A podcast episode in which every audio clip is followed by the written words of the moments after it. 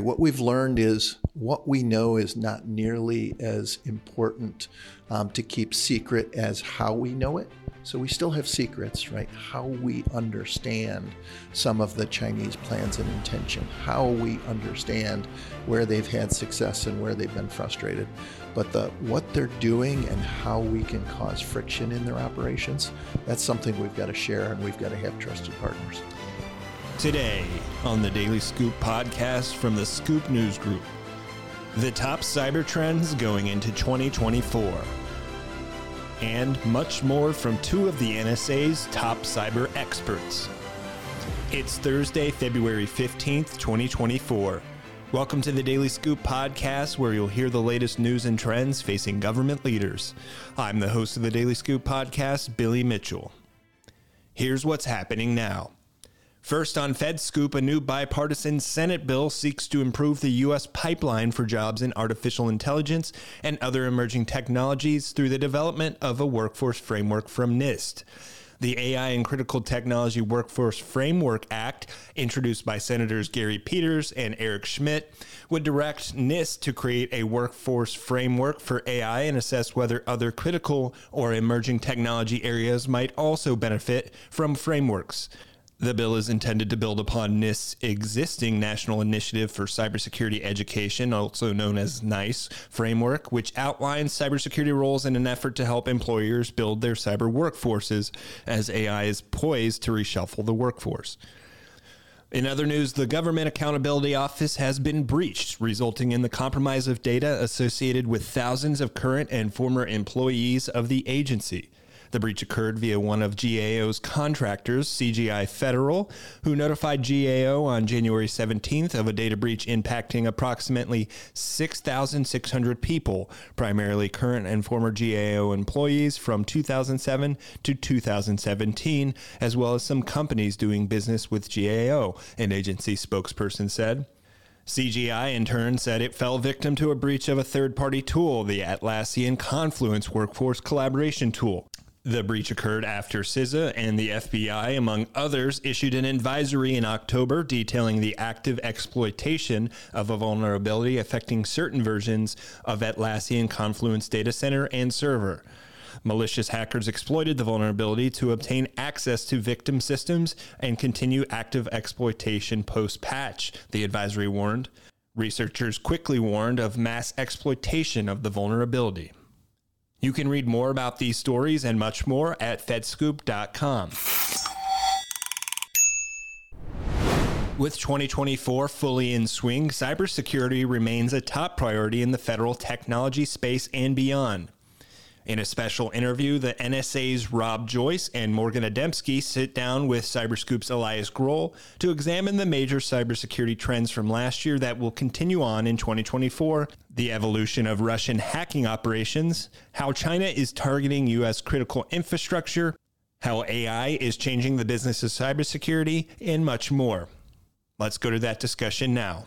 I'm joined today by Rob Joyce and Morgan Adamski, who, between the two of them, uh, work to protect some of America's most sensitive networks. Rob Joyce is the director of the Cybersecurity Directorate at the National Security Agency. Morgan Adamski is the chief of NSA's Cybersecurity Collaboration Center.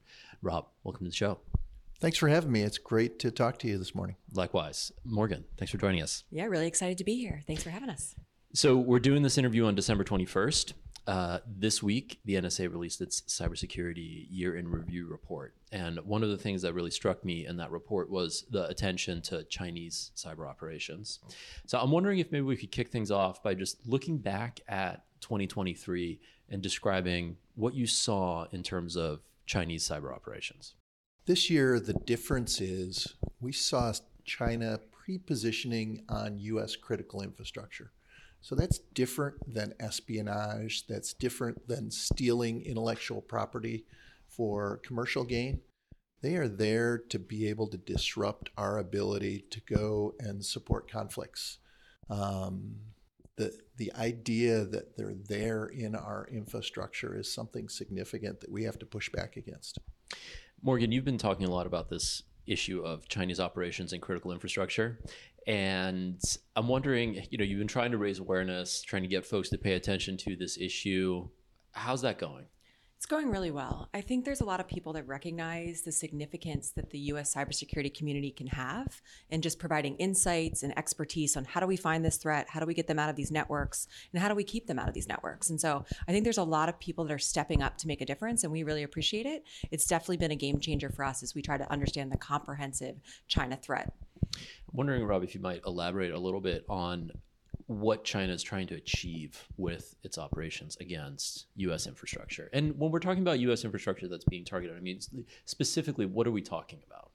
We're talking about things like electricity, ports, airports. It's the it's the base capabilities of the U.S. and what they're trying to achieve is to stop us from be, being able to deploy in the event of a, of a crisis. They're also looking to turn us inward at times of crisis so that we're not focused on whatever the issue is in the Asia Pacific region.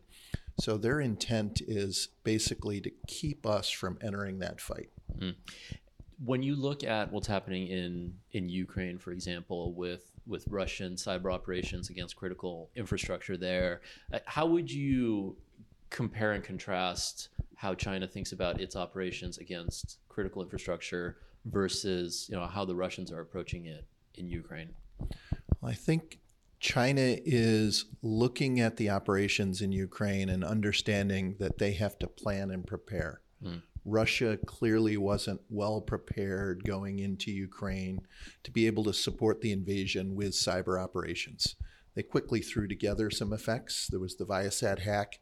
There was a lot of effort with wiper viruses against businesses in um, in and around Ukraine, but it wasn't significant and massive. Um, we just had the Kiev Kyivstar hack, so that's what two years in they get to a massive infrastructure attack. I think China is looking at that and saying they they need to plan, pre-position, and be ready in advance. Mm. When the NSA is exposing some of these operations that are being done by nation state actors, it, it seems like we are seeing more of these types of exposures happening. Is that a shift? Is that you're, something you're trying to do more of and be more proactive about? Yeah, it, it's very purposeful. Um, why? The internet's owned and operated by commercial industry. Mm-hmm. So we have to have them aware of what we're seeing with our intelligence capability because they need to invest their resources, their expertise, and put their energy into both um, locking out these kind of intrusions and pushing out the ones that are there. Mm. What was what, what's driving that shift? Or, or when did you make the decision that you know what we're, we're going to change gears and, and start exposing a lot of these operations? I mean for you know if you look back at the nsa's history it's been immensely secretive. You're starting to be more public. You're sitting with us doing an interview right? This wouldn't have happened 15 20 years ago. Um, but in terms of the decision to burn more foreign nation state operations. What drove that shift? What was the turning point with that?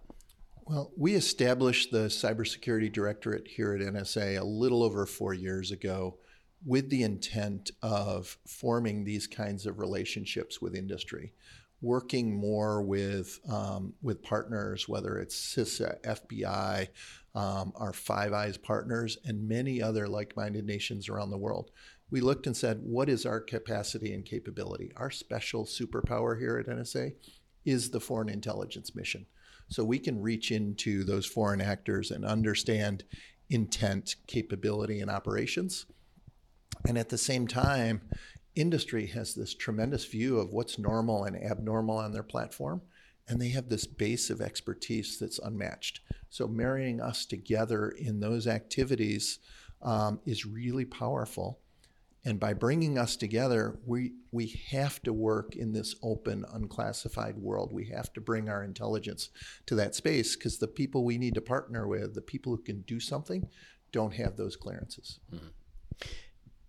Was it, for example, I just want to press on that point a little bit. Was it, for example, you know, Russian operations around the 2016 election that made NSA realize it kind of needs to be a little bit more forward leaning? Was that a turning point, or was there some other incident that um, kind of pushed you in this direction? Yeah, so there wasn't one incident, but it was um, the sophistication of some of the Russian malign influence, election security, and other things.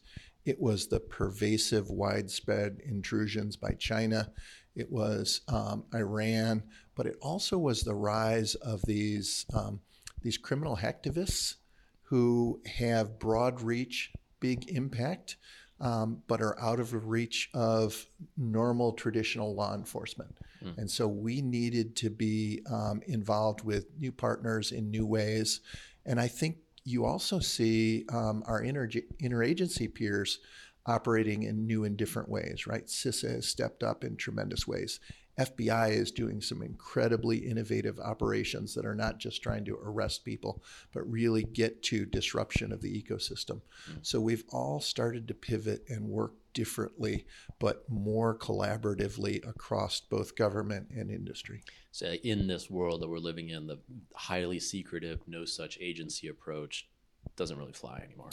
It doesn't fly, but it's it's necessary. What we've learned is what we know is not nearly as important um, to keep secret as how we know it. So we still have secrets, right? How we understand some of the Chinese plans and intention, how we understand where they've had success and where they've been frustrated. But the what they're doing and how we can cause friction in their operations, that's something we've got to share and we've got to have trusted partners. How do you decide when to burn a foreign nation state operation. I can imagine, you know, if you're sitting in an intelligence agency, you're watching a Chinese operation happen, you know, you're learning a lot about what they're doing just by watching and not burning them, right? Like what kinds of questions are they interested in? But at a certain point you you arrive at the decision that you know what the right thing to do is to expose this and burn it. How do you arrive at that point? What are the factors driving that decision for you? Yeah, so there's a lot of things that go into those kind of decisions. You, you mentioned several of them.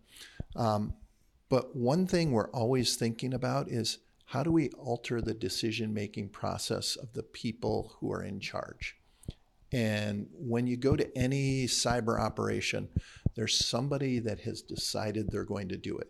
Whether it's an individual criminal acting on their own who believes that the profit outweighs the risk and the threat, or whether it's a government institution who believes that they can do this without international repercussions, without um, shame and, and disreputation to their country, um, and, and, so we're trying to alter that calculus because in the end, you can take away tools, you can disrupt their infrastructure, um, but they're going to rebuild those things. Mm. If you impact the decision makers who say this really isn't a winning strategy that's causing us more pain than than the potential operational good, mm. um, you start to slow down and disrupt and have deterrence effects.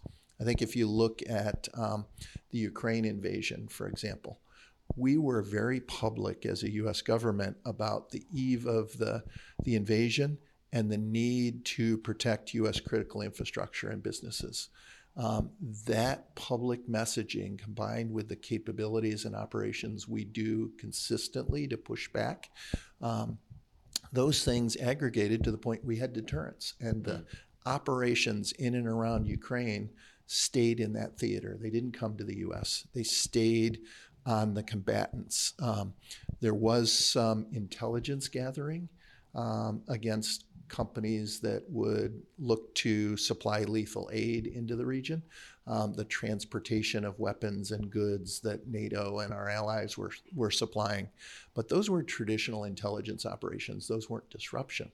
Mm. So the idea that, you know, we talk about this stuff, we push back, we give the decision makers the chance to kind of internalize what we're doing. Um, that's a deliberate act and intended to do um, to do to implement deterrence. If I can just add something, you know, it's not just necessarily about burning an access or burning an operation. Um, it also is just about raising awareness amongst the cybersecurity community. So when we talk about PRC cyber threat against critical infrastructure, we want the cyber defenders to be aware of the threat we want to talk about how to defend against it. The same thing came about with Russia Ukraine, right? When the government released the cybersecurity advisory on how to protect satellite communications systems, right? After the Viasat attack. And so it's not just necessarily about, it's obviously equally important to influence the decision makers, but we also want to make sure that the defenders can be prepared to protect their networks against that threat before it actually happens. Hmm. We're in the end of the year for the cybersecurity industry, which means I'm getting bombarded by emails about kind of uh, the year that was. And one of the things that you know folks are spending a lot of time pointing out to me is that um, Log4j continued to be the most exploited vulnerability in 2023. Now more than a year after it was exposed. Um, how how frustrating is it for you to see that? Um, extremely frustrating right? We spend a lot of time large government campaigns to talk about these type of vulnerabilities how to patch to pay attention to it. But quite honestly we had a lot of back to back, right? We had Hafnium, we had Log4j, we had Russia Ukraine. And so cyber defenders at a certain point likely got very fatigued. Yeah. But it's extremely frustrating because our adversaries, similar to what we talk about with the China threat, right, are using these commonly exploited vulnerabilities to get into access to networks. And there's mm-hmm. people are just not patching them. And so yeah. they're making it really easy uh, for people to walk through the front door. And you know, if we're putting that much attention and highlighting those type of vulnerabilities, we need people to prioritize really patching them and focus on mitigations. Yeah. Is there any kind of change in in the policy landscape that you'd like to see uh, when it comes to patching issues and trying to deal with that? Well, I think you know the the national cyber director, the White House um, have all been pushing the idea that um, we do need to have some amount of regulation in the space. Yeah. Um, I think people understand what they need to do. Um, but when it comes to a profit loss business, the motivations aren't always there to invest everything they need to do in cybersecurity. So at that point, you've got to get the minimum standards into regulation. And if you look at the past 12 months, um, there's been a shift to try to set up some of those minimum requirements. And I think that's um, that's a cost to just doing business now. Is we have to invest in cybersecurity. How would you say the big players in the technology ecosystem are doing in, in terms of their security maturity? you know, for example, there were a lot of folks on on the Hill this year that were heavily criticizing Microsoft for some of the business decisions around their security products, where clients had to pay extra for logging capabilities to catch a high-profile Chinese hacking campaign, um, and the, you know the other criticisms around design decisions that enabled that. How do you think the the big players in the technology ecosystem are doing in terms of their security posture. Yeah, so they get it, and I would put 2023 is a turning point. You mentioned, you know, Microsoft in, enabled logging um, for a lot of customers, so it is not an add-on feature. It is by default part of your service. We've got to get to the point where security is not a premium service. Security is a base service, and, and if you look at the bigs in the ecosystem, they do an incredible amount to um, secure all of us, whether it's the um, individual users at home, the small businesses, the mediums, and the large. But they're the ones with the resources that can make ecosystem wide improvements um, on security. And, and I look at what they're delivering, and it's really impressive for the capabilities they're rolling out. Are they perfect? Not yet. Mm-hmm. Um, and you know, all of us across the government are uh, on board with the secure by design movement and looking to advance that so that um, the, the ecosystem has the default security built in um, from the beginning. But generally, did you want to add to that? No. Uh, but generally speaking, you're kind of you're happy with the products you're buying we're going in the right direction. Right? Everything's not perfect, and if it was perfect, we wouldn't have the issues we're seeing. Um, but it's it's trending better, and the idea that we can get um, some of these companies with massive security teams um, who have you know tremendous expertise and bring the most sophisticated, newest detection technologies, that makes us all more secure. Hmm. Wanted to return to the the Chinese operation against Microsoft, which I think was a, a pretty astounding one in many ways. It was carried out by stealing a signing key that was obtained after a signing key was inadvertently included in a crash dump that made its way from a a protected system to a less protected system, and then an, a compromised engineer's account was used to steal that signing key. And you know, when that the results of that investigation were revealed, I think a lot of folks in cybersecurity world thought, "Wow, this this is not how I thought this would have happened, right?" Um, and I think it speaks to um, interesting developments in, in, how the Chinese are carrying out their operations. And I'm wondering if um, you might be interested in, in reflecting on what you think the lessons learned in terms of Chinese operations were from that incident. So I have to be a little careful here because I'm on the Cyber Safety Review Board and we're in the midst of evaluating that um, particular intrusion, mm. working with um, Microsoft and, and others in the ecosystem about the particulars. So I can't talk a lot about it. I can talk in general. Um, I think the things I took away from that and other operations are if you're a major provider these days, um, that's where the data is, and that's where the adversaries are going to go to try to get their advantage. Yeah. So they are going to bring sophisticated nation state technology to exploit you.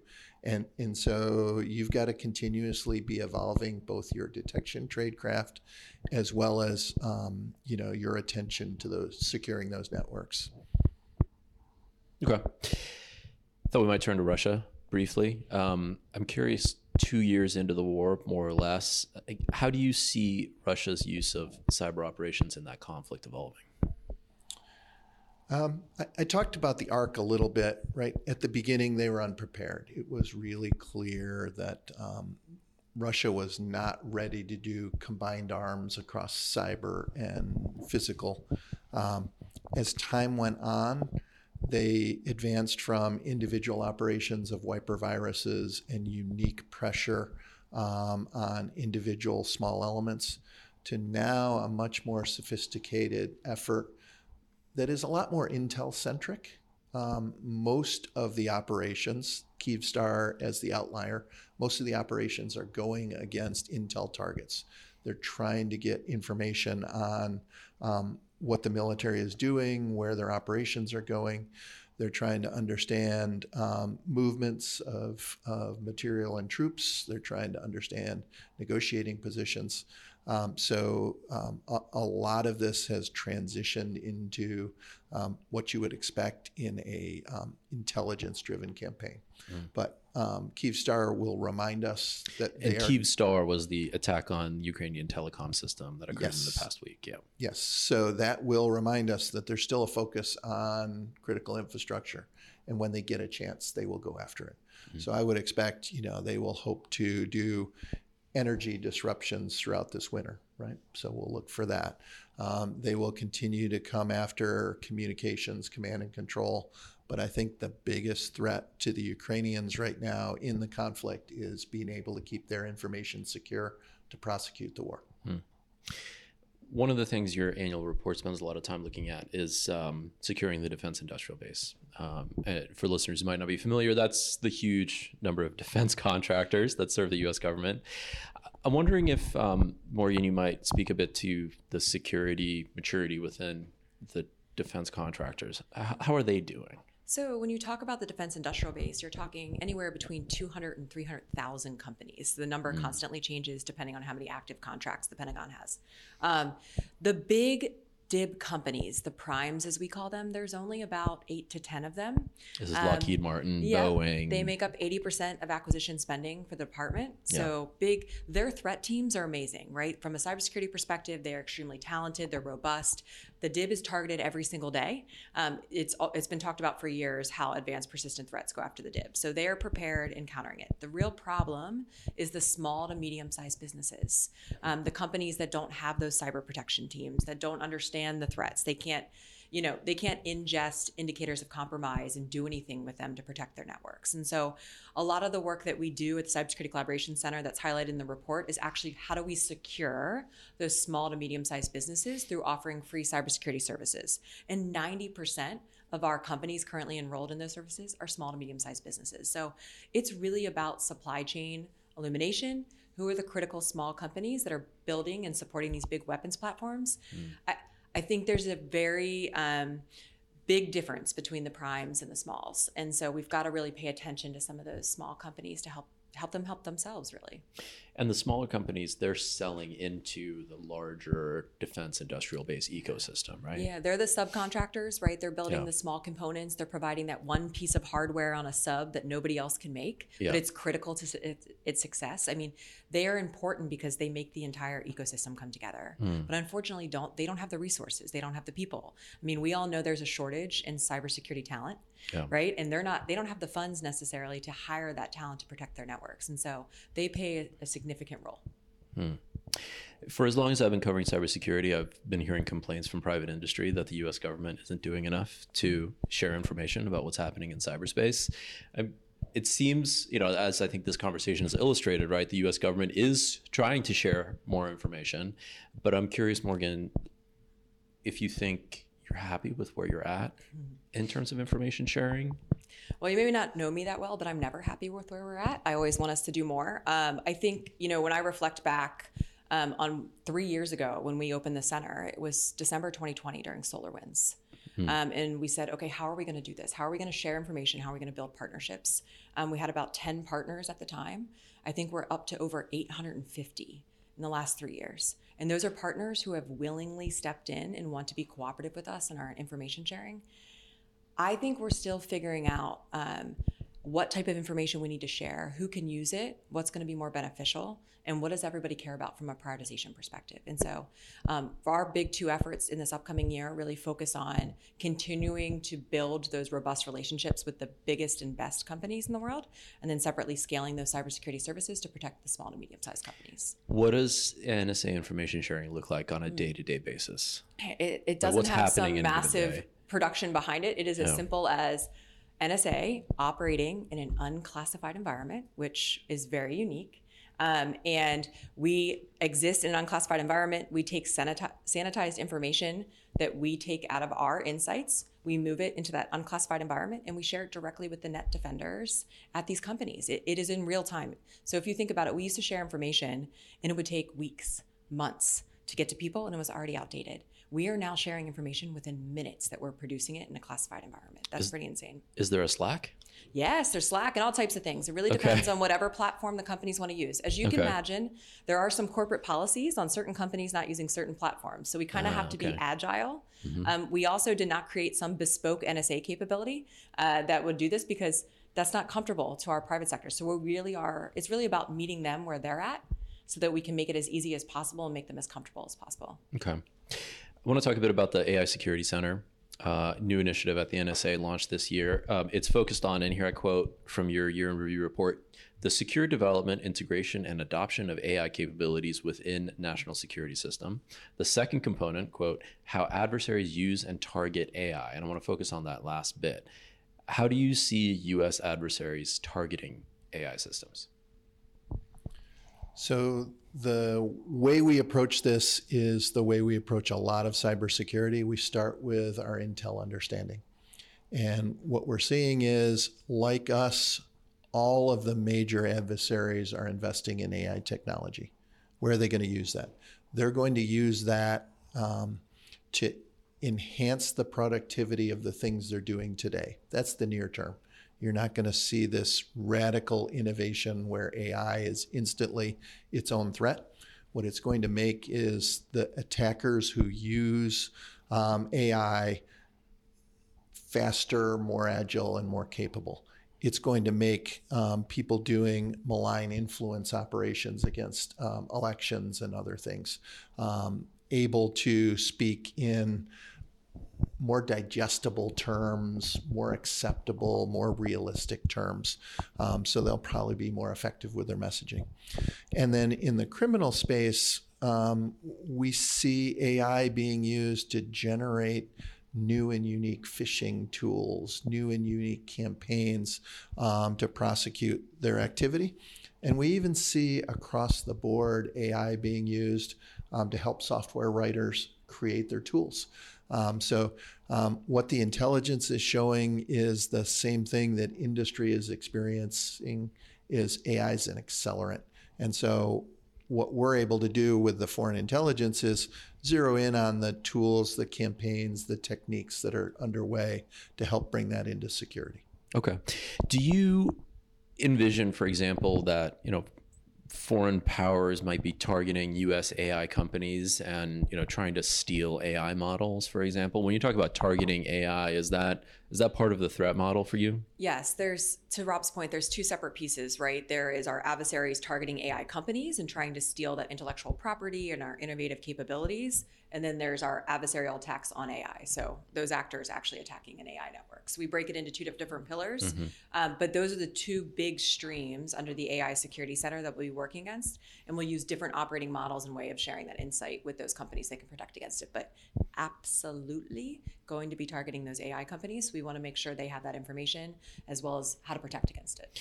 yeah how do you think the big AI companies are doing in terms of protecting AI models? AI models are easy to steal right? They're like they're really light um, they're, it, it's not in terms of exfiltrating a, a, piece of data exfiltrating an AI model would be a, a pretty trivial right? Yeah, I mean, this is a fast changing landscape. Obviously, AI has been around for a while, but really took off within the last year in terms of a conversation topic. I think the good news is that a lot of the, the bigger AI companies are already stepping up and want to understand the threats. They want to be able to protect their models. They understand it's coming. So I think there's a lot of attention to it. Um, and, you know, people always talk about the difference between AI security and AI safety. AI Yeah. security is where we really need to spend a lot of time as well. And I think people are forming really good coalitions around that to better understand the threat and come together to actually protect everybody else's models as well, which is good. What kinds of adversarial AI attacks are you, are you thinking about? What what feels within the realm of the possible when it comes to NSA threat models for adversarial attacks? Well, we know that AI will be used across the board in national security systems. So that is the intelligence community, the warfighting community, um, the the networks that carry our secrets. And so, what we've got to protect against in that space is the idea that you can get into one of those models and make it do things that it shouldn't, whether it's divulge information um, in that classified realm or not do the function that we intend it to do. So, imagine, for instance, that there is AI control in some of the um, in some of the, the weapons platforms the department intends to use. We've got to make sure that there's no way to spoof that model to make it think red turns gr- red turns blue and blue turns red. So those weapons then turn around and target our uh, capacity and capability so there's a series of activities that when you talk about national security systems we have to have the utmost trust in it. And that's what nsa um, has been doing for decades in national security systems is ensuring the trust in those systems, whether it's to protect information or remain up in terms of nuclear command and control, or to have integrity um, in the transmission mode so that it can't be jammed and blocked. So we'll try to bring those same things to AI. Um, security is to ensure the trust in those systems when they're used operational.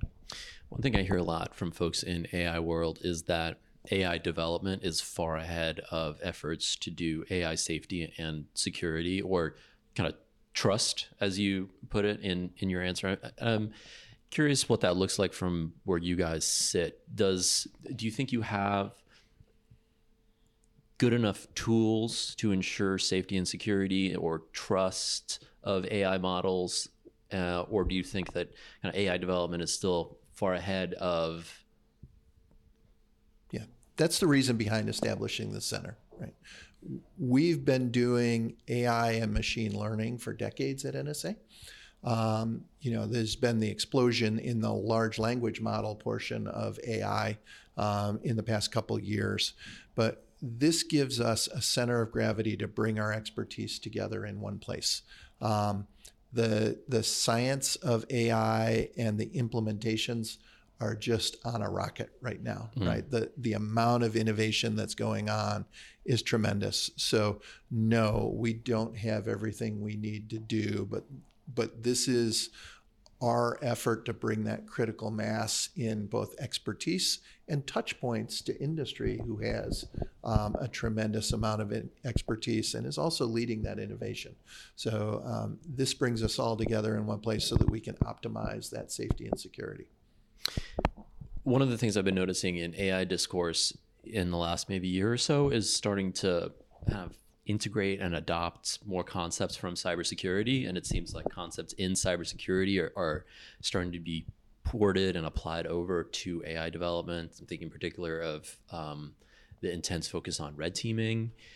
I'm curious if you think you, you've both been doing cybersecurity for a long time. Do you think there are lessons from cybersecurity world that maybe folks in the AI space should be paying more attention to or thinking more about?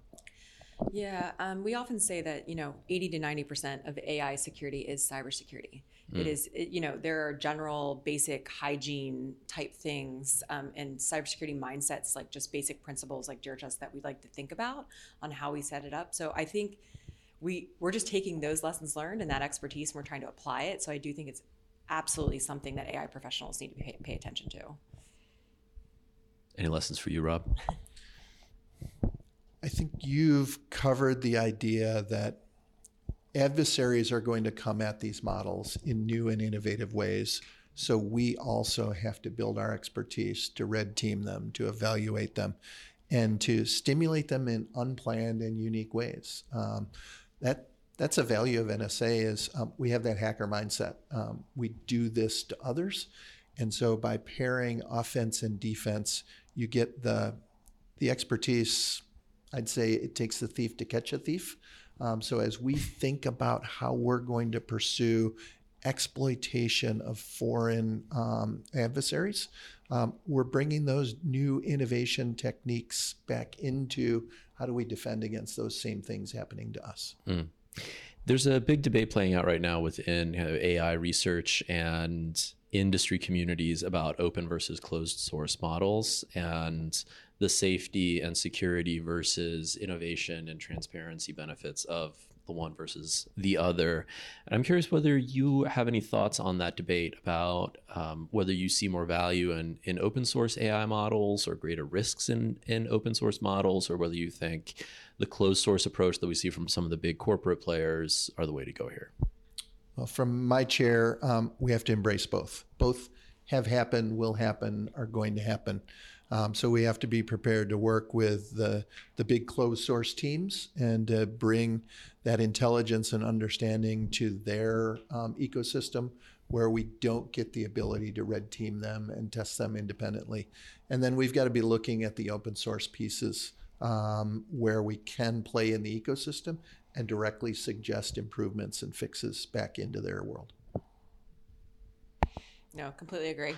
we do have to we have to be on both sides, and for, it helps us to have both of those perspectives. So that makes sense. When a, a, a new open source model is released, like for example, um, the French AI company Mistral recently released a, a, um, a highly capable open source model. Uh, there was no announcement; they just tweeted a um, torrent magnet link, and um, there it is. There it is. There it is. And when something like that happens, like does the NSA like AI uh, Security Center, do you download the model and kind of test it and see what it's about? What happens in yeah. that shop when a model like that is released? Yeah. today, we do not, right? Um, the focus here is on national security systems. So we are um, we're capacity limited like everybody else, and the amount of innovation going on across the globe is uh, is massive. So our focus is on the tools and techniques that the Department of Defense, that uh, the the major um, the major labs are going to use, things the IC is going to adopt, things that the White House will want to put into production. So we're starting there. Um, and then as we build more capacity and capability, obviously we'll have to look across the whole ecosystem. But the start is with the things that the US government plans to adopt and integrate. Thank you so much for this conversation. I appreciate it. This has been great. Thank you for making the time. No, I appreciate it. You can learn more about top cybersecurity trends at the dailyscooppodcast.com. The Daily Scoop podcast is available on all podcast platforms. If you've already rated the podcast on your platform of choice, thanks so much. High ratings and good reviews of the show help more people find it. The Daily Scoop podcast is a production of the Scoop News Group in Washington, D.C. Adam Butler and Carlin Fisher help put the show together, and the entire Scoop News Group team contributes. We'll be back next week with brand new episodes. Until then, I'm your host, Billy Mitchell. Thanks so much for listening.